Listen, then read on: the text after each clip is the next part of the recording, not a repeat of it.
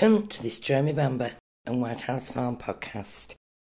I am Yvonne Hartley, co-administrator and forensic liaison manager of the Jeremy Bamber Innocence Campaign.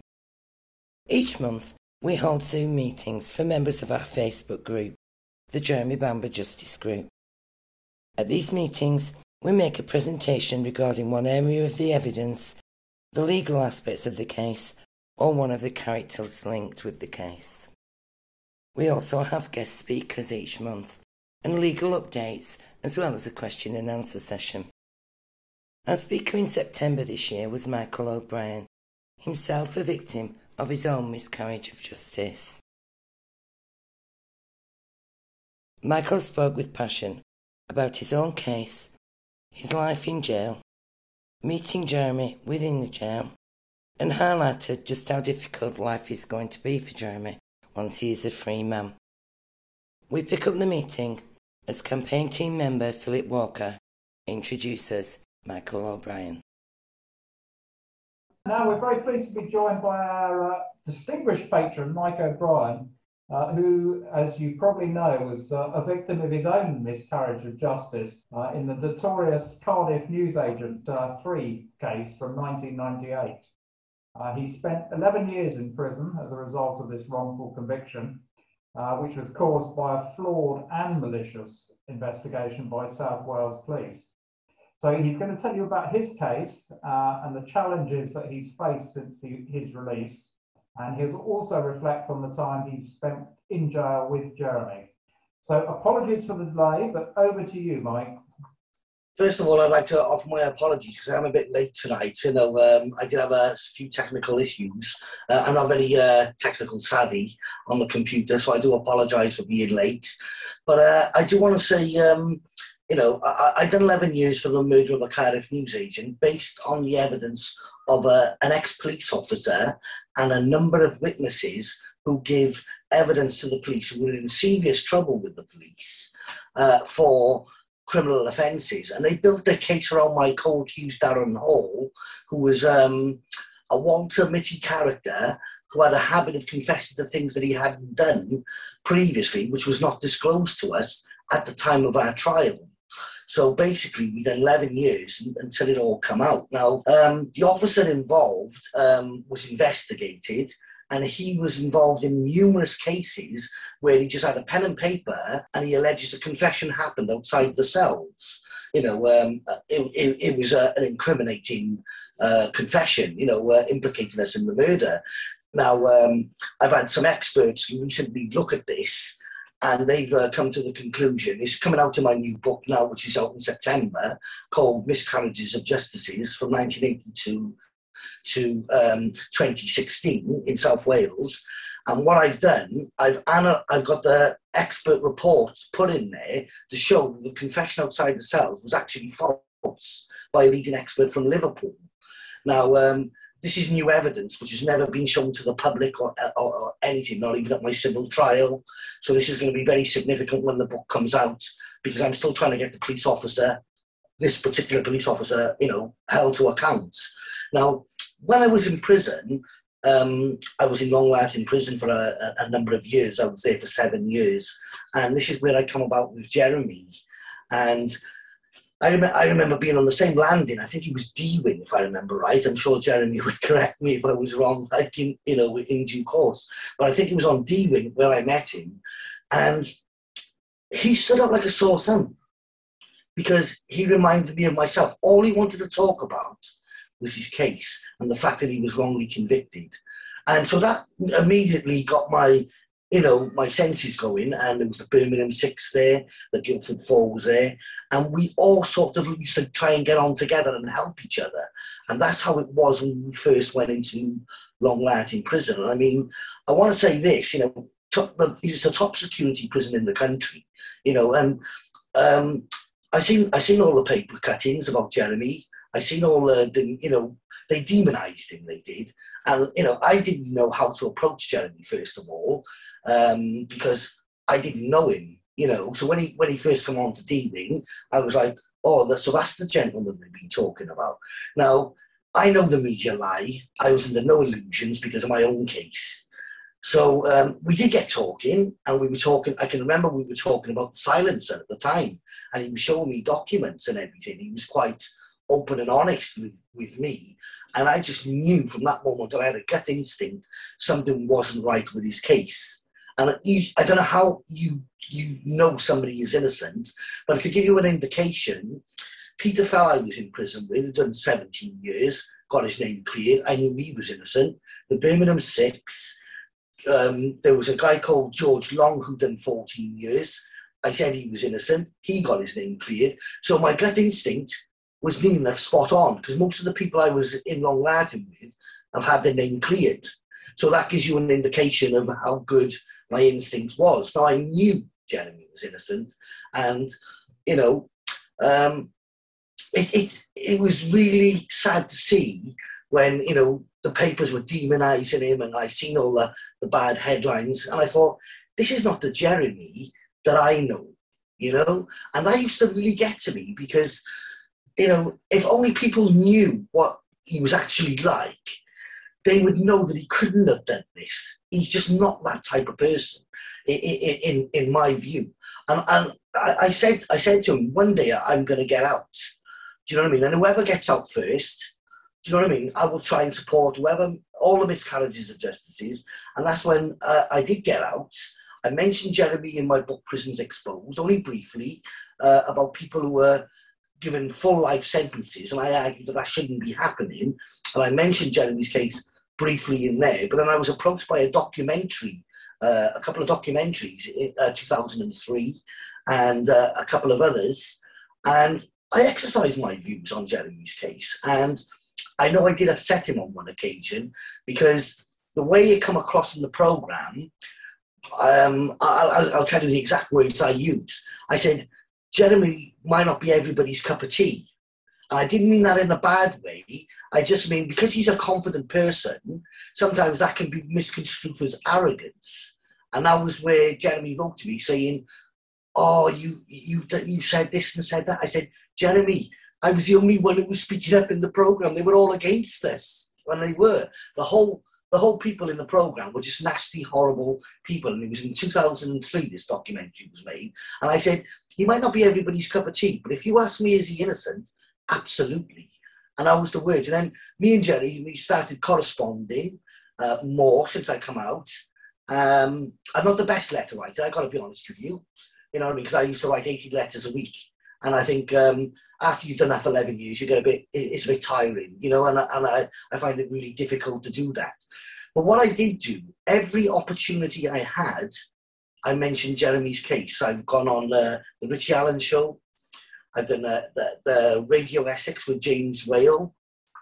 I even took the T-shirt to Armenia, and they were talking about Jeremy Bamber on uh, the Armenian TV shows I went on because the government paid for me to go over there on the Blue Horizon talking about to the government over there about miscarriages of justices. So we were on all the top shows, which are like the equivalent to ours, and uh, I wore the T-shirt and I got photographs of me in Armenia and uh, the, the, host is actually talking about Jeremy Bamber, and I thought that was wonderful because we're spreading the message. And that's that's what I've been trying to do since I've been out and since me and Jeremy got back in contact because I wanted, I knew he was innocent, 100%. And um, funnily enough, my sister asked me a question the other day. She said, Mike, um, the Jeremy Bamber case, she said, do you really think he's innocent? I said, yes, absolutely. And I sat her down and I explained everything to her and what had gone on. And I think she was, even she was quite shocked. And yet she was the one who helped to get me out. But, you know, because of the what's it been in the newspapers and the way they've demonized him, I mean, it's just so wrong. You know, I haven't got time for like the Sun newspaper or the Daily Mail because they never tell the truth. You might you get the truth from the Guardian, the Independent, and the Times. You get more you know, uh, more, you know, on Jeremy's side. They'll listen to what you've got to say. But there's some papers who've been so nasty out there, uh, so horrible, and this is not the Jeremy I know. I can honestly say to you, Jeremy is a friend, He's a decent guy, and he would not have done this crime. He could not have done this crime. And that is my own perspective. And, you know, I will shout to the rooftops, uh, as I often have on, on, on radio stations and whatever. because I know he couldn't have done it. There's no way. Sheila was responsible for this. The police were on the right lines in the beginning. And why it changed into going for Jeremy um, beggars belief because I've, I've seen what Jeremy has put in front of me. I've seen the ballistic testing, and I'm going back uh, in the early years. You know, I was in Long Lartin from 1989 to 2000, um, uh, 1989 to 1997, and you know we've been on hunger strike together. You know, um, the first coordinated hunger strike was in 1992, where 20 prisoners went on hunger strike. Jeremy joined us, and he, we all stood together and we refused our Christmas meals. And we refused our Christmas meals because we should have been with our families and we should have been with our, the people we should have been with. And because we wasn't, we wanted to highlight our cases. And Jeremy stood by us each and every every way he could. So when I come out, I wanted to give something back. And for the first few years, I got to be honest with you, I was really messed up. I didn't know what to do because I was so traumatized by my own experience and I didn't get help. I came out in 1998. I didn't get no help for my post traumatic stress disorder till 1998. So it took, uh, not 1998, sorry, to, um, 2001 when I seen a guy called Adrian Grounds. And when I started getting my head together, that's when I started campaigning for people. And that's when I started, you know, doing stuff for Jeremy and, and, and letting people know. And as far as I am concerned, he's going to win his appeal. He has to win his appeal because he's an innocent man. And I am feel so strong right now that you know that Jeremy is going this time. This is the real deal. And I will tell you this: I had a I had um, a meeting with one of the commissioners about another case, and he worked on Jeremy's case. He doesn't work there anymore, and he said to me off the record, as soon as we got the opportunity, we're going to send this case back. I don't want to name him because I don't think it's fair. But he turned on to me, and this is a couple of years ago, and he said he should have won his appeal in 2002. Absolutely, he should have. But even now, we've got even, there's more evidence now. There is no doubt whatsoever that he should get his name cleared. And all I can say is, you know, I'm going to be there when this all happens. And if there's anything I can do with the campaign, I mean, Yvonne, you know that if I can do anything, you've only got to give me a shout. Um, I have, I am a very, very busy man. I've got books coming out of my heroes at the moment, and I've got a, a TV documentary coming out very shortly about. I don't know if you heard of Dai Morris's case. The, he, he died recently. Uh, sad, very sad state of affairs. He was an innocent man, had done 22 years. So I'm involved in that case. So there's a Netflix going up about that. I've mentioned other people's cases where I can, and I'll do what I can. And but I, I can I can say to everybody who's listening tonight, Jeremy Bamber is 100% innocent, and I do not care what the police say. There, there was no need for what they done to that man. He has he has not been able to grieve properly. He's been done two injustices one for the wrongful conviction, and two, how was he supposed to grieve for his family?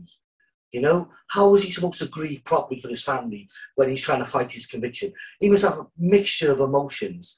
And I will say this when he comes out, he is going to have a lot of issues, like I did, suffering from post traumatic stress disorder, reliving the events, reliving what we've seen in prison. I mean, Jeremy was there when inmates, other inmates were there when they were killed by other inmates. I was in Long Lartin for seven years and I seen seven people killed. This is the this is the reality of top security prisons. There's a lot of violence around you. And you know, to survive each and every day is very, very difficult because you never know if you're going to be the next one. And this is this is how powerful prison is, you know, in a sense like how dangerous it is, if, if, if that's the word I use. Because you're living on your wits each and every day. I can remember sometimes in the night times, I used to think, I can't wait to shut my door. I've, I've seen so many stabbings today. I've seen so many people hurt, and I, and I, I don't want to be part of this. And I used to just shut my door at nine o'clock, and I used to feel a sigh of relief that that door was actually shut because I'd survived another day without getting hurt. And people don't understand that. This is the harsh realities of prisons. And when you're an innocent man, the cruelties of prison, um, that the prison officers mess around with your letters. money was going missing out of my private cash. Do you know what I mean? And they couldn't explain all this. It was all part of the harassment because the more publicity I was getting for my case, the more they were getting irritated. And then they bring in petty rules to stop you having this, that, and the other. So there's all these things Jeremy's got to cope with. And I got I got to take my hat off to Jeremy. And I said this to somebody the other night. You know, he's a remarkable man. 36 years, 11 years what I've done is, is nothing compared to what Jeremy's done. And what he's had to put up with, with the, what they've said in the media about him. I haven't had that le- level of intensity. And I mean, he's got to come out. And that's what I'm that's what I want to see. I want to see him walking down the Court of Appeal steps, saying to every one of those persons who doubted him, told you I was innocent. And that day, hopefully, is going to come soon. And let's just hope it's sooner rather than later, because justice delayed is justice denied. Absolutely. Thank, thank you, Mike. Yeah, thank you for talking so passionately about, about Jeremy's case. And uh, as you said, reminding us what a, what a violent environment he, he's currently in. Um, so it's not just the injustice itself, it's the ongoing day-to-day challenges that, that he faces. So uh, you, you made that point extremely well. So thank you for that. No, you're welcome. Do you, do, does anybody have any questions for Mike, either on his personal experiences or, or his uh, reminiscences about Jeremy? Yep, Dominic. Dominic. Hi, hi, Michael. Um, I'm very keen to read some of your books and um, Which first, one? I should, actually, I should first say thank you so much for your presentation. It was uh, really inspiring, and thanks for all the work you're doing. It's fantastic. Well, I, I mean, I, I, I don't know whether I can say I, I enjoy what I'm doing, but I get satisfaction in knowing that I'm trying to give something back to people who deserve it. And I mean, Jeremy deserves every bit of help he can get, and he needs it. You know, I mean, he's an amazing guy. Pe- what people have said about him in the media really upsets me. I don't talk about it much, and I wouldn't go to the media and say you're out of order. But when the time comes, when he gets his name cleared, some of them journalists, I'll be having a quiet word with, I can assure you of that. Because, you know, it, it's disgusting the way they can demonize somebody. And if you've seen it, if you've seen Jeremy and you were in a visiting room with him, you'd be like, is this the same guy they're talking about? You'd think they got the, the psychiatric problems. You know what I mean? And they try and make out that Jeremy's got the psychiatric problem, but he hasn't got any at all. So, you know, um, who's got the issues here? It, it's the people who are demonizing it, who've got the, you know, the personality disorders and everything, really, because I know Jeremy and I will stick up for him, uh, heaven and earth, you know, because I know 100% he didn't do it like, you know, I really do. Sure. Thank you. As you said, Mike, you, you, know, new challenges arise, you know, when you come out, and I, I know you find that found that adjustment quite difficult, didn't you? C- can you just say a bit about, you know, your experiences, you know, immediately on your release? Well, when I first come out, there was no help for me whatsoever. I mean, it wasn't until 2001 that the, the miscarriages of justice support service was set up by the government because of people like Paddy Hill and myself saying, we need help. We suffer from PTSD. Who's gonna who's gonna put us right? So, you know, fair play to the miscarriage of justice organisation in, in, in um, you know, Paddy Hill and, and his and his organisation. If it wasn't for them, I wouldn't have had any psychiatric help whatsoever. When I did have psychiatric help, um, I was off the Richter scale with post-traumatic stress disorder. I mean, I witnessed a guy die in front of me. I mean, that traumatized me for a long time. His name was Norman Manning. I mean, you know, you can do your homework. You know, it's online. Uh, there's nothing that uh, is, isn't in the media already. He was stabbed to death, and I tried to help him because that's what you do as a human being. You try and save a life, not take a life. When I seen this man and I pulled back the sheets, I seen him stabbed in the heart, lungs, groin. I knew he was going to die. I couldn't do nothing about it. That's the harsh reality. So I relive that even now. Sometimes, you know, I, I mean, I've been out 20 odd years now. You know, it's been 34 years since my wrongful conviction, you know, since I, I first went to prison. And I'm still getting psychiatric help now. I'm still on medication now. I'm on uh. I'm on 60 milligrams a day. I'm on anxiety tablets. Uh, I'm on a sleep apnea machine because of the damage. It, it's, it's all done. You know, everything collectively is all linked to the miscarriage of justice. And you don't realize how ill you are until you get released. You think you're okay. You deal with the media, the euphoria, and there's all media around. You're doing interviews and you're you're, you know, you're, you're, you're angry, you're telling them you're, you're pleased to be out, but you're angry. You can feel, you know, you know, it's at the back of your throat and everybody can see that you're angry. Because, you know, I wanted the police done, I wanted the prosecution done, I wanted everybody who would cause this miscarriage to be brought to book. But then after six months, when the media starts dying down and you start thinking about what has happened to you, uh, that's when the problems start because then the hatred starts coming into it, the bitterness. And I didn't get rid of the bitterness in 2012. So that was that's like you know a long time after I you know 14 years later I managed to get rid of the bitterness, and it was a sad turn of events why I got rid of that bitterness because I'd lost my son to a genetic disorder. I don't know whether many people know that, I lost a son to a genetic disorder in 2012.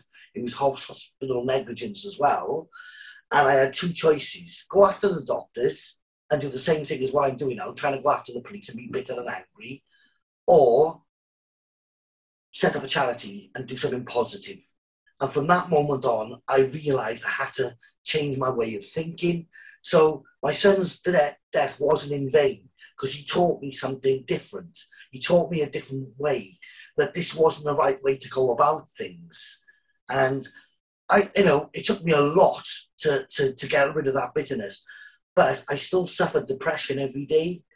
Uh, sometimes it's very difficult for me to just do normal basic things. When a depression comes, just having a wash or going in the bath or just doing everyday mundane things, going to the shop, mm. uh, are traumatic because you, you think people are watching you. You get paranoid. Mm. And these are all the things Jeremy is going to have to face. I know we've got to get him out first, mm. but it, I, I, know all the leading experts on, on, on, this stuff. And when it comes to it, we need to get him the, be, the very best help he can get. But because I've been through it, I can help Jeremy through it because I, I know, you know, when I come out, there was nothing. For three years, I was in the wilderness. I got to be honest with you, I was taking drugs. I had a hundred grand check off the Home Office. I didn't know what to do with it. Um, I've never had two thousand pounds in my hand. They said, "Here's a check. Here's hundred grand. Now go away. There's an interim payment." So I started partying with the boys. Went out, taking cocaine, doing everything I shouldn't be doing. Women, booze, a lot, because that was my way of blotting out the pain. And then when I met uh, somebody uh, in, in 2001, Adrian Grounds, one of the leading experts, that's when I started getting myself together because he helped me through it. But it took me a long time to get my head together. And bearing in mind, Jeremy's done three times the length what I've done. God yeah. knows what damage it's done to him mentally. Um, he seems well enough in prison, like we hold you because you're fighting. But once that fight stops, that's when you see the what's left. You know, the, yeah. the shell of the person. Mm. That's what we gotta this is what we got to, you know, when the time comes, we got to get the right people in place to make sure he doesn't fall down the routes that I fell down. Because I don't want to see that. And, I, and if I've got anything to do with it, there's no way uh, I would see him go down the roads I went down. So, you know, they're, they're, the, they're, the, they're the things. I mean, adjusting to life, you know, driving a car. I've been to drive a car since I've been out, you know. Um, I can tell you some stories. I've nearly crashed into the wall. I mean, I put my hands up in the air. I done some stupid things. I thought I'm never going to learn to drive, and I was suffering from PTSD. But I passed first time, so I don't know how the hell I managed to do that. But that's another story. Like you know, I did pass first time. I still don't know how I passed first time. My reversing and parking is awful, but there we go. Um, so I've managed to achieve a lot of good things as well. I, I want to say about the positive things I've done. You know, I wrote seven books. I got one on killing injustice in the Lone Star State, which is about the death penalty and why we shouldn't bring it back. Because people like me and Jeremy, well, we would have been gone. No doubt about it, Cardiff 3, Guildford 4. And, I, and I've analysed our system with the American system and showed how unjust the law of parties are and things like that. I've wrote um, my autobiography about where I grew up. You know, I come from a very poor background, totally different to Jeremy. You know, absolutely chalk and cheese. Do you know, do you know what I mean? We had no money. We were living on orange boxes and stuff like that, you know, to give you some idea. So a hundred grand, when I give you this hundred grand check, you can, it's like a million pounds to me. That's why I done the things I did. But uh, you know, going back to the real issues now, like you know, I just want to see Jeremy out now. He's he's he's done 36 years. He's probably the longest serving miscarriages of justice victim. I mean, probably the biggest miscarriage yeah. of justice victim. Let's just hope now the CCRC um, do the decent thing and end his nightmare. That's what we need to do. You know, I, am a survivor now. You know, I, have got, I've got my son. I bring up my son on my own. He's nine now. I couldn't have done that a few years ago because I was in such a mess. And I've got myself together now. And my focus is on helping the innocent. Whether it be Jeremy, whether it be Dai Morris, whoever comes to me, I don't turn anybody away. I don't judge anybody. I just do what I got to do. And if I can highlight, if I can be a voice on the radio and explain somebody's case and why Jeremy's innocent, then I'm going to do it because it's the right thing to do. And I've been ridiculed. Make no mistake about it. People have ridiculed me. Oh, you support that Jeremy Bamber. Some of the comments on my videos, I had, oh, he's a, he's a car thieving Bamber supporter and stuff like that I've had to put up with. But you know what? They don't call me the rhino for nothing because I'm very thick skinned these days. and I've learned that from prison, you know? So, you know, I let it go off my head. But these are the things you've got to put up with when you're in the campaign like this. Uh, we've been called fruitcakes, and we, Yvonne? You know that. Yeah, How many people yeah. have said to us, do you, know what I mean, do you know what I mean, Phil? You, you know what I'm saying. People have said all sorts. But who's the fruitcakes? They are for not listening. And we're, we're going to prove we're going to prove that Jeremy is innocent, and then we'll see who the letters are. And it'll be those who were looking at us. Absolutely. Absolutely. Absolutely. I, am sure that Jeremy will be very appreciative of your help and advice when he comes out, having been through that readjustment experience. I, I think it's a very unique experience, obviously, and, and having somebody who, who's dealt with that and then come out in such a positive way now, I'm sure will be invaluable for him. Well, I don't want him to go down the same roads which I went down, you know, especially if they say for instance they give him an interim payment and stuff like that, the first thing you want to do, you want to go out because he's been locked up for so long. You, yeah. You're craving, believe me. And you see all the women, you're like, oh my God, there is a God. Do you know what I mean? It's as simple as that. And uh, that's how it was for me. It was like being in a desert, you know, going through the water, you know, seeing if I can find the water, and all of a sudden the water appears. Well, it's like when I come out with a car park at the um, Cartridge prison and see all these nice women or whatever, I was like, oh God, there is a God. Hallelujah. Do you know what I mean? I'm going out tonight, and as soon as I get some money, you know, and, and that's that's what it was like. So, you know, Jeremy's only human. Do you know what I mean? Yeah. He's gonna want to go out there. He's gonna want to see the world and do things, and he's yeah. gonna see how much has changed. Well, I, I think yeah. One story that to me highlights or, or epitomizes the cruelty of the system is I, I, I, think I remember you telling me that when you got your compensation check, they deducted your bed and board for the 11 years, didn't they? Yes, they did. It was £37,500. I fought it all the way to the House of Lords, me and uh, Michael Hickey and Vincent Hickey. And Lords, um, I, am trying to think which Lord it was now. Um, I know uh, Lord Bingham. He turned around and said they could do it because we would have had to spend food and water on the outside anyway. Well, I said to the Sun newspaper, and I don't speak to the new Sun newspaper uh, normally, I was very flippant with them and said, oh, well, I would have had a few dolly birds in and a few steaks and a few bits and pieces. And I only went and printed it the next day in the paper and then it to my cornflakes, you know what I mean? But that's that's how stupid that newspaper is, which does my head in. You know, uh, I, I, I call it the uh, the Daily Fail, one of them, the Mail, and, and the Sun. You know what I mean? Because it, it, it does. They tell lies about Jeremy. They don't tell the truth. I think that's the frustrating thing for me. You know what I mean? Is when you've got to read about Jeremy, you're thinking that's a load of nonsense. You know, and, and it's, it's, very hurtful. You know, um, I was lucky. I, uh, I had most of the media on my side, but it took me five years before we got the media involved in our case. You know, yeah. so I was I, I, was lucky in that sense. But I, I just can't wait for Jeremy to come out. I, there's so much I'd like to show him. Do you know what I mean? I, you know, as an innocent man myself, I like to say, Jeremy, look at this, look at this, look at this. And I know he's going to be going, but I want to look at this and I want to look at this. look at that woman over there, look at it. Oh, yeah, hang on a minute. You know what I mean? You know, it's going to be like that, like, you know what I mean? And yeah, that's the harsh realities of coming out when you get your name cleared and all the things, because you do think of women when you're in prison. You know, human.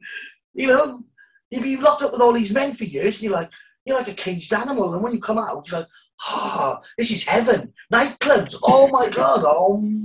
Oh, do you know what I mean? So that's that's what it was like. And Jeremy's going to go through all these things, and we're all going to have to watch him do it. that's the thing about. It. Well, hopefully it'll be ha- happening very soon. T- Tom, did you have a question for Mike? Tom, you. Yes, thank you. Um, I wanted to ask, uh, Mike, have you this may sound like a facetious question, but I just mean it genuinely. Have you ever met a popular journalist, a tabloid journalist who has a conscience? Have you, have you ever met one who's in effect a good journalist who's going about their work for the right reasons and is interested in truth? And also, how?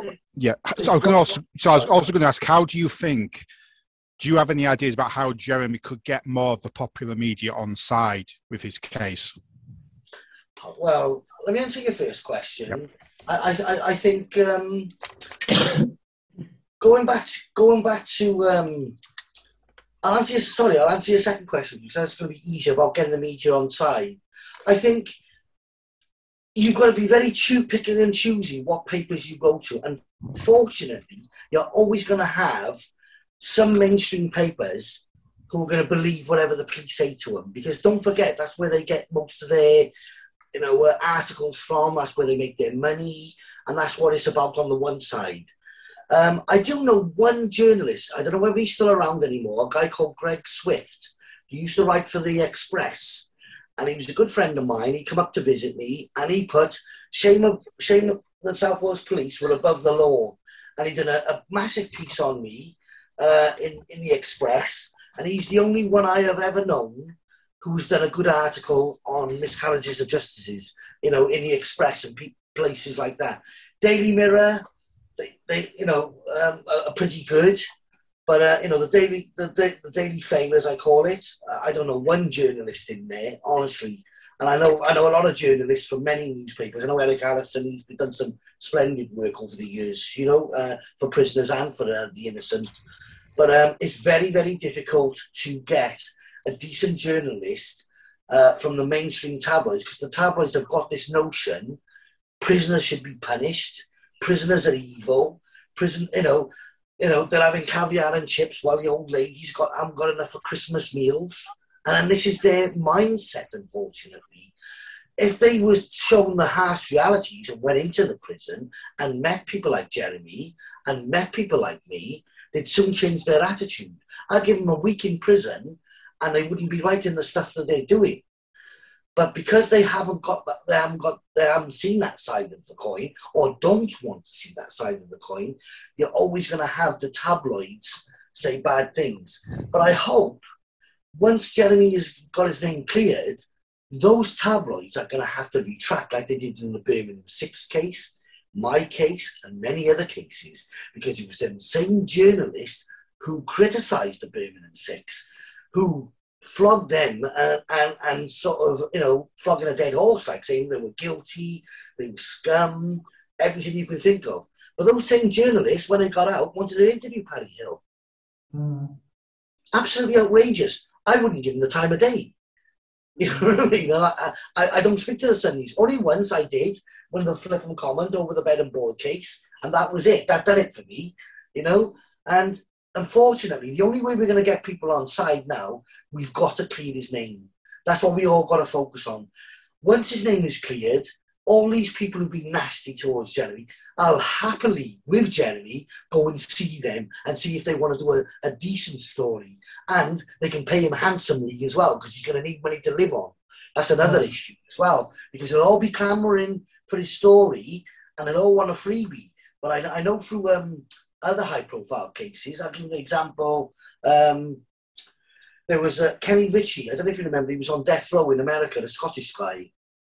Well, they they, paid, they they were all fighting over his story when uh, he got taken off death row and he got his name cleared and he come back to Britain uh, and whatever. And the, the News of the World paid him 50 grand.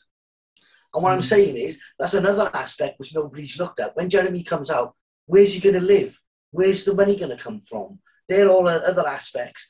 And use the media, take their money, but make sure you get that story out from his perspective. Because that's yeah. another angle nobody's looked at. But the curious thing about you, the curious thing about it is that if they're interested in circulation and advertising and what have you, you'd think that at least some of them would be saying, "Hang on, we could, regardless of whether they think Jeremy is innocent or not, they're journalists at the end of the day. They could be saying to themselves, "Hang on, we could actually spin this into a big story." And we could present the evidence in such a way to make it look like Jeremy is innocent. Of course, we know Jeremy is innocent, but they could say to themselves, yeah, and we could turn this into a, like a big scandal and be demanding answers and run a story and, you know, boost our circulation with headlines. I'm just asking myself why some of them don't do that. Well, I'm disappointed, uh, you know, as much as much as what you are. I know. I'll give an example. Some of the headlines for me. My son wrote to the when I was shipped out when I when I took the governor of Long Lartin to court and the Home Secretary. I nicked the both of them over denying me access to journalists.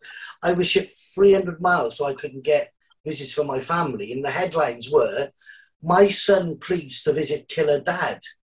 And he sells newspapers. You were correct. Mm. I mean, you know, so everybody was going on. His son pleads to visit killer dad. Next one you know, the Wales on Sunday is all sold out and all that. Oh, we've got to have a look at this, what this is about. Article was fantastic headlines was disgusting, you know? So, yes, they can do it if they want to. But I think the powers that be up there, once they've got to be in their bonnet, and they've got to be in their bonnet about Jeremy, I think it's politics involved now. That's what worries me, is the politics involved in Jeremy. If you took away the politics and looked at the facts, the evidence, uh, and, you know, what evidence he has got to prove he's innocent, he would have been cleared a long time ago. But I think politics is playing a part in what has kept Jeremy in prison so long. Yeah, I was going to. I was going to ask the lawyer this question about whether he thought the politics within the judiciary would stop him being released, irrespective of the evidence. Anyway, someone else may have a question. So, but going back to your case, Mike, did you ever receive an apology from South Wales Police? Well, surprisingly, um, I had a letter.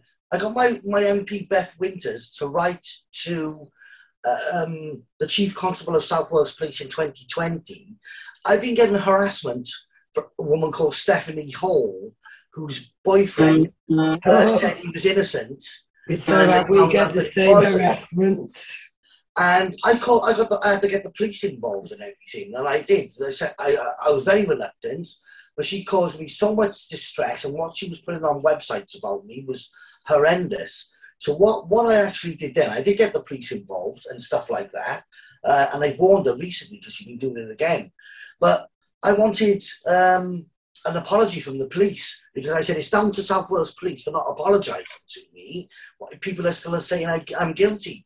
And I've got a letter in my drawer. I've just shoved it in the, the knife and fork drawer, to be honest with you. It's in there. And basically, he says, we accept that Mr. O'Brien is a victim of a miscarriage of justice. And whilst they, they stopped short of saying we apologise, they did hmm. accept that I was innocent. And uh, that came through in 2020, and I, I did an ITV interview. Might still be on ITV uh, thing now, but I'll have to get the letter, and I'll have, I'll have to I'll have to put that on um, Twitter and Facebook and show you what the chief constable said. And I couldn't believe it. I was so overwhelmed by it because I thought, why didn't you do this years ago? Why have I had to wait 34 years? but it's better late than never. And his name's Matt Jukes, but he's now gone to the Met Police. Mind you, they do need him, I've got to be honest with you, because what's going on up there, they need to tidy up their act. But that's another matter. You know, but yeah. I've always got on with this Matt Jukes. He was always honest and forward with me. He always said, I can only do this, I can only do that. But he told me straight, and we had that little mutual respect. And when my MP wrote, wrote to him, I was so shocked to get that letter to say, you know, we accept Mr. O'Brien was a victim of a miscarriage of justice and it shouldn't have happened. So that's the nearest I've got to an uh, apology without them saying we're sorry. They never use those words, I'm sorry, but they accept it, if you know what I mean. That's the closest I'm going to get, I'm afraid. So I just took it with the grace it was meant. And moved on, like you know. But I have I have got a nice book coming out in um, about South Wales Police, and I mean uh, they're not going to like it. So uh, I think I'm holiday, like you know, uh, in September the twenty seventh, because um, I think I can have my guts for garters or try anyway. Like you know, I have to be very very careful what I do. Yeah. You know. But final question, Mike. Um, did, did anything, uh, was there any help holding to account of any of the officers involved in, in your case? Unfortunately, I tried to sue the CPS. I took them to the High Court, and Lord Thomas, who's um, uh, who's retired now, was the main main lord. Um, basically said the evidence was good enough to get me cleared, but not strong enough to get him convicted, and they they refused me uh, my judicial review. So I did try to get him charged. Um, they paid. What I want to say is they did pay me out the highest compensation ever for a miscarriage of justice because of their wrongdoing in there. But they didn't admit liability. They put in what they call a Part 36 offer, which stops all your, your evidence coming out in a civil trial. So what I've done, I've used that evidence from the civil trial, which has never been made public, and put it in my new book. So, do you know what I mean? So I've got two bites of the cherry, one way or another. It's coming out. You know, so I, I, that was the only way I could do it. But um, Yeah. You know, they don't pay you three hundred thousand pounds when the most they normally pay out is fifty grand. That is the top level. What and, and Mark, it's a shame Mark's on you because he'll tell you that. That's the most they, they, they give you. So if there was no corruption, why give somebody three hundred thousand pounds then?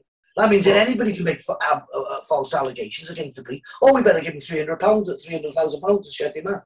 But they, they knew what they were doing. They stopped the evidence from coming out. See, and if Jeremy goes to sue the police when he comes out, he'll have that problem as well. We got to get rid of that part thirty six. But we've we've already got criminal complaints in about the police. We did that first, so we've like on that one. So, but it's like as well. I've said to Jeremy they can try and gag him all they want. Fine, can't gag me. Can't gag Philip. They can't gag us. You know. So collectively, we will make sure that evidence gets out there. So, you By the sound of it, Mike, they're not going to gag you either. So. no, they're not Well, gonna- no, they've tried to. They tried to run me over in my first book when I, I was at the book signing. I forgot to tell you about that. My wife was driving the car with my daughter in there, and um, I was just doing done a book signing at Llantrisant. I was just coming back on the Merthyr Road, and they tried to push me into the Merthyr Road as I was coming on the roundabout. And I stopped the car in the mid. She stopped the car in the middle of the road, and I shook my fist at the police officer. I reported it and everything, but as you know, they never done anything. And the other thing is as well, um, when I was fighting the police, when I was taking them to court, 22 criminal offences were committed against me by criminals, right? Real criminals, and they did nothing. That's all in my book as well. And I've detailed all the criminal offences which were committed against me harassment, assault, you name it, it's in the book. And I mean, I haven't pulled no punches. 22 criminal offences, and nobody was arrested. So when's this Allowed book to out, harass- Mike? On the 27th of September, I- I'll happily send you uh, a copy. I don't want you You buying can it. send me the link, Mike, and then we can put it on the Facebook group. Yeah. And then if you can send me the link for our people. Yeah, like you do it, That would Siren it is. My, my book publisher is called Siren. You know, I, I can I can put in an email and send it to you. But you know, I, I'm, I'm not very good at promoting my books. I'd rather promote Jeremy. Do you know what I mean? That's me. I'd rather I'll speak about Jeremy all day long because I, I just know. Michael, Michael, you're going to have to slow down. I can't keep up with you. I can't read them fast enough. Uh, Max also, and he even told you this, he also released songs. Didn't Oh, you? yes, forever. Yes, I Oh, did. did Yeah, I- I released an together. album. yes, I, I, I released a charity single which just got just scraped just outside the top hundred charts position. That's not oh. bad for a, a fifty year old fart anyway. You know what I mean? I don't, I don't think Justin Hayward's got anything to worry about. well, you know about I went to you? I never That's a Max song. Forever Autumn. Yeah, I, I, I've done a, lot- I've done a few recordings recently. I just haven't had time to do anything with them, like you know. But that's that's my fun time. That is just like getting away from everything, like you know. We've got something in common. I mean, I mean, I noticed my name's Thunderchild. Oh. War, War of the Worlds. War of the Worlds, yeah. You know, oh, I could tell you some stories about War of the Worlds, but I don't think it's for this episode. like, you know. you know, oh yes, the things we used to get up to in prisons. If only they knew. You know what I mean? Oh, You have to put it all in your next book, Mike. yeah, but the thing is, if I, I, the reason why I didn't put a lot of it in my book was because there's people still in there, and the thing is, they'll be onto them like Sonic, then, won't they? You know, all the little Yeah, things right. to get up to. That's the only reason. You know, when I see you guys face to face, I can tell you some funny stories and, and real true stories. I know a few, and it's like, You'll be laughing your socks off. Yeah, things Eric has told me and stuff, and it's just like hysterical. So Well, I get one over on him. Well, the, the, the drug situation and the hooch, I could tell you some stories about that, like, you know what I mean? But as I said, I'm not going to say no more. You know I mean? I don't want to know what all our secrets, like, you know, there's others behind it, you know. But yes, um, we done some mad things in, in, in our time. The one I'll leave you with, because this is quite good, I got caught with a load of hooch once, and there was a bath there, and the prison officer said, you know, tip it out. And it was on my birthday. So what I did, I put the plug in, poured it all out into the bath. As soon as the prison officers were gone, I, I showed them that I had empty containers. I got nicked for it. Um, but as soon as they were gone, I was putting it back in the in the cans. We were we had a drink that night. We were having it. They were not going to spoil my birthday. But little things like this, you know, just to go one up on the screws, like you know what I mean. And the little things you have to do to. You and Jeremy's probably got 101 stories to tell you. I tell you, he'll keep you amused when he comes out. I'm telling you. Good book. Good book. Well, any, any, any final questions from Mike? It, it's been fascinating to, to hear all your stories. Has anybody else got a, a final question? I've got one. Um, are you still angry? And can you forgive the people responsible for your wrongful imprisonment? Yes, I have. I have forgiven them. I feel sorry for them, to be honest. I, I- I'll give you an example. I bumped into the copper who made up the confession outside the cells when I was doing a charity do once, and I was in Penarth, and this old guy was looking at me, and I thought, I know you. And I thought, that's Inspector Stuart Lewis. That's the one who made up the confession. And I said to him, Shall I push you in the river by there? I started laughing. and my, my wife said to me, You can't say that to him. I said, Well, I don't give a damn, like, you know, he said, That's the guy. And I looked at him and I thought, I said, You pathetic old man, you look at you. You're going to die soon, I said to him. So I said, The Lord will have you, so I'm not going to do nothing. And I said, I'll see you I'll see you around, mate. Do you know what I mean? And I walked away from him. And you know what? I felt so good because I never hit him. And I, and I walked away and I thought, Oh, my bitterness is gone. Mm. And I, I- and I felt pity for him. He was an old man in one of those scooters, and I thought, you're pathetic. Do you know what I mean? And, and it took a lot of guts to walk away from him. I got to be honest with you, because my gut instinct, if that would have been when I first come out, I, I even found out where he lived when I first come out. I knew where he drank. I knew where the police officers drink. And believe me, I was going to do some damage. And my mates had to keep me uh, on, on the even keel and keep me away from the, you know, the Beverly hotel, like, you know what I mean? Because I knew where he was at a certain time. So I, I, I had all that bad feeling when I come out. But when I actually met him and seen how pathetic he was, I just, I let it go. And I've let it go now. I feel sorry for the people who've done what they did to me because for them to do that to me, they must be, must have been in a terrible, terrible place themselves, like the witnesses who give false evidence against us. You know, the police have got to take responsibility for leaning on them and putting them in a position where they weren't going to see their kids unless they give a statement against me or Ellis. I mean, what would you do? What would a normal person do if they said to you, "You're never going to see your kids again unless you give a statement against Mr. O'Brien or, or whatever," and you were a vulnerable person? What would you do? So you've got to look from another perspective and look at it from their point of view, uh, what they were thinking, and try and put yourself in their shoes. And I, yeah, I've, I've forgiven them all. I- mean, I've met quite a few of them: Christopher Chick and Helen Morris. They tried to put they tried to put it right. They went on a TV program and admitted they framed us. Do you know what I mean? I took a lot of guts that did, you know, to go on a TV program and say, yeah, I lied about Mr. O'Brien. I lied about Ellis Sherwood. And I've spoken to them, shaken hands with them. Uh, not going to have a cup of tea with them in their house and all that, like, or, or whatever, and be best friends. But I've managed to sort of move on from all the bitterness. And, uh, you know, you've got to do it because if you don't, it'll destroy you. It's like a poison which goes through your veins. Do you know what I mean? And it, it, it's so bad, it was making me ill. But it took me 12 years, only 12 to 14 years before I got rid of that bitterness.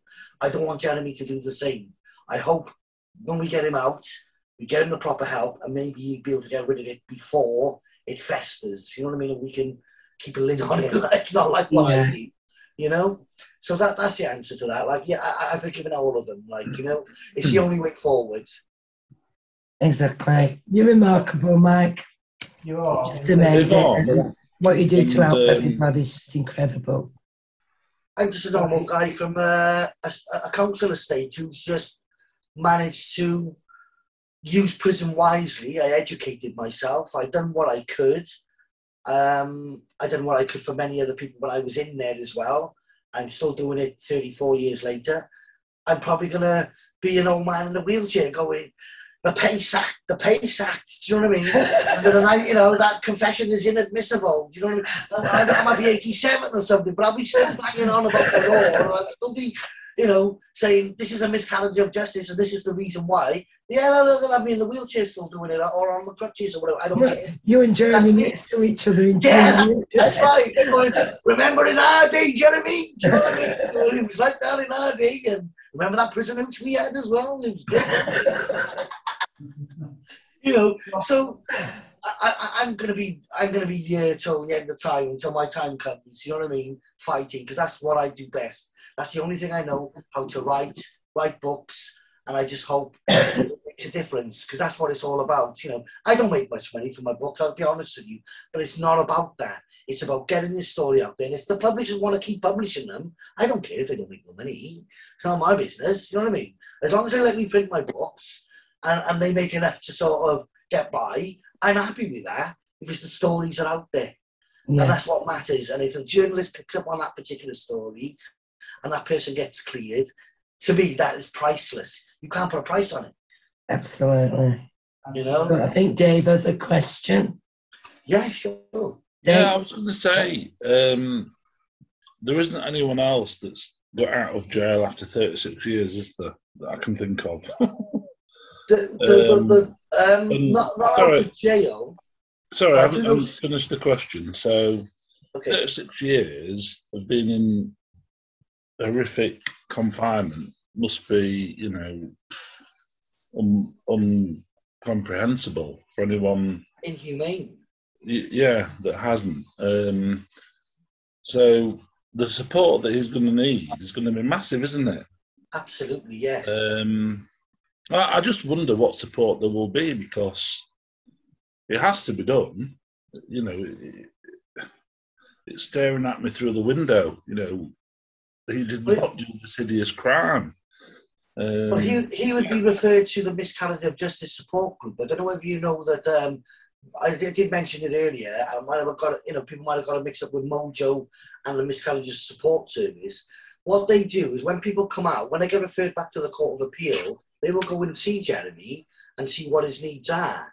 So when it comes up to the appeal, and say for instance he got his name cleared tomorrow, they'll be at the gate with him and make sure um, he's not only that he's okay, but they will put him in touch with a psychiatrist who deals with post-traumatic stress disorder for victims of miscarriages of justice. And the leading guy is Adrian Grounds from Cambridge University, who is mm-hmm. a good mm-hmm. friend of mine as well. So, you know, he will have the right help at the right time. Uh, you know, trust me, I'll make sure of it. You know what I mean? I know we're going to have to go through a media frenzy, and like, we're going to all have to be like this. Do you know what I mean? To get. he will, he will have the help because the help is there. That organisation is specifically there to help. Yeah, there's a lot of organisations, and, and Jeremy's a, a huge advantage to a lot because he's got such a big network of people who are there to help him. You know, like Mark, like Dennis, like, you know, and this, they, they're all experts in their own field, and we will make sure he's all right the, he's fortunate in the fact he does have so many strong people around him to support him, and a lot of people don't have that. So, you know, I'm sure when Jeremy is released, and that will happen, that everybody will do their part, and every and he'll, he'll be all right. We'll all pull together. That's what we'll do. You know, as I said on a on a radio program, I remember um, James Whale said, "Well, wouldn't you think that some of his family would stand by him?" I said, um, regardless of that, I said the fact is when he comes out, where is family? That's right. You know what I mean? Where is family now? Yeah. We're the ones who, who care for him. We will make sure he's okay, that he's got Yeah. somewhere to live and whatever. You know what I mean? And, and he's got money and he's not without, you know, because the first thing he's going to notice, I tell you this, I've got this is quite funny clothes. Mhm. When I went into prison, I had Sta-Prest. I don't know if you remember those back in the day. They were like little flecks, black flecks in black trousers, and they were all the rage, and they were like drain pipes. But when I come out, I went to go shopping with my brother, and all I seen was flares. And I said to him, I ain't fucking wearing them. Do you know what I mean? I mean, clothes shopping was, um, wow, it just blew my head. We went into Peacocks. I can remember we went into Peacocks and uh, Marks and Spencer's. I wanted to go to Marks and Spencer's. He wanted to go to Peacock. I said, you tight bastard. You can give me a decent pair of jeans in there. Do you know what I mean? But shopping like that, you know, Jeremy's going to have to get used to all things like that. You you know, and, you know, he's probably got his clothes in his box from 36 years ago because I know when I come out, my, my clothes are still in the box when I come out. So I tried to put them on, I couldn't get them over my knees. You know what I mean? So I know, obviously I put on a bit of weight and whatever. And and the shirt, well, and the tie, well, I still got them in the house as mementos of when I was 20. And I was six stone six then, and now 16 stone four. So uh, you can understand why they don't fit, you know. So there's you can have all that, but I found it funny. Do you know what I mean? Because me and my brother, yeah, but they're all the fashion now. I'm like, I ain't wearing that. The shirts were out here, so I'm not wearing that. I said, like a helicopter, I'm going to take off.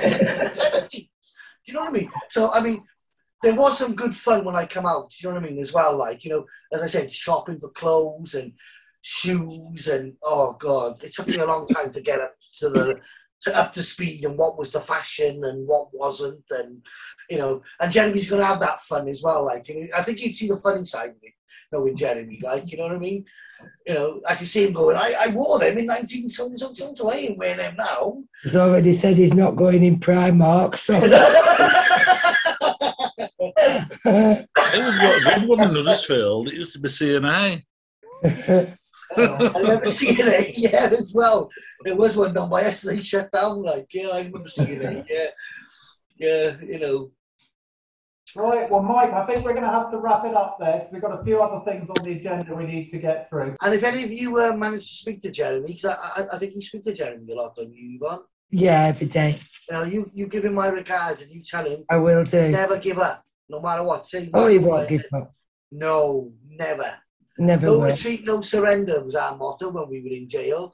And in Gaelic, it's called Tiocfaidh ár lá. Our day will come. You can join our monthly Facebook meetings, which have a first look at case material, presentations, and guest speakers at our official Facebook, Jeremy Bamber Justice Group.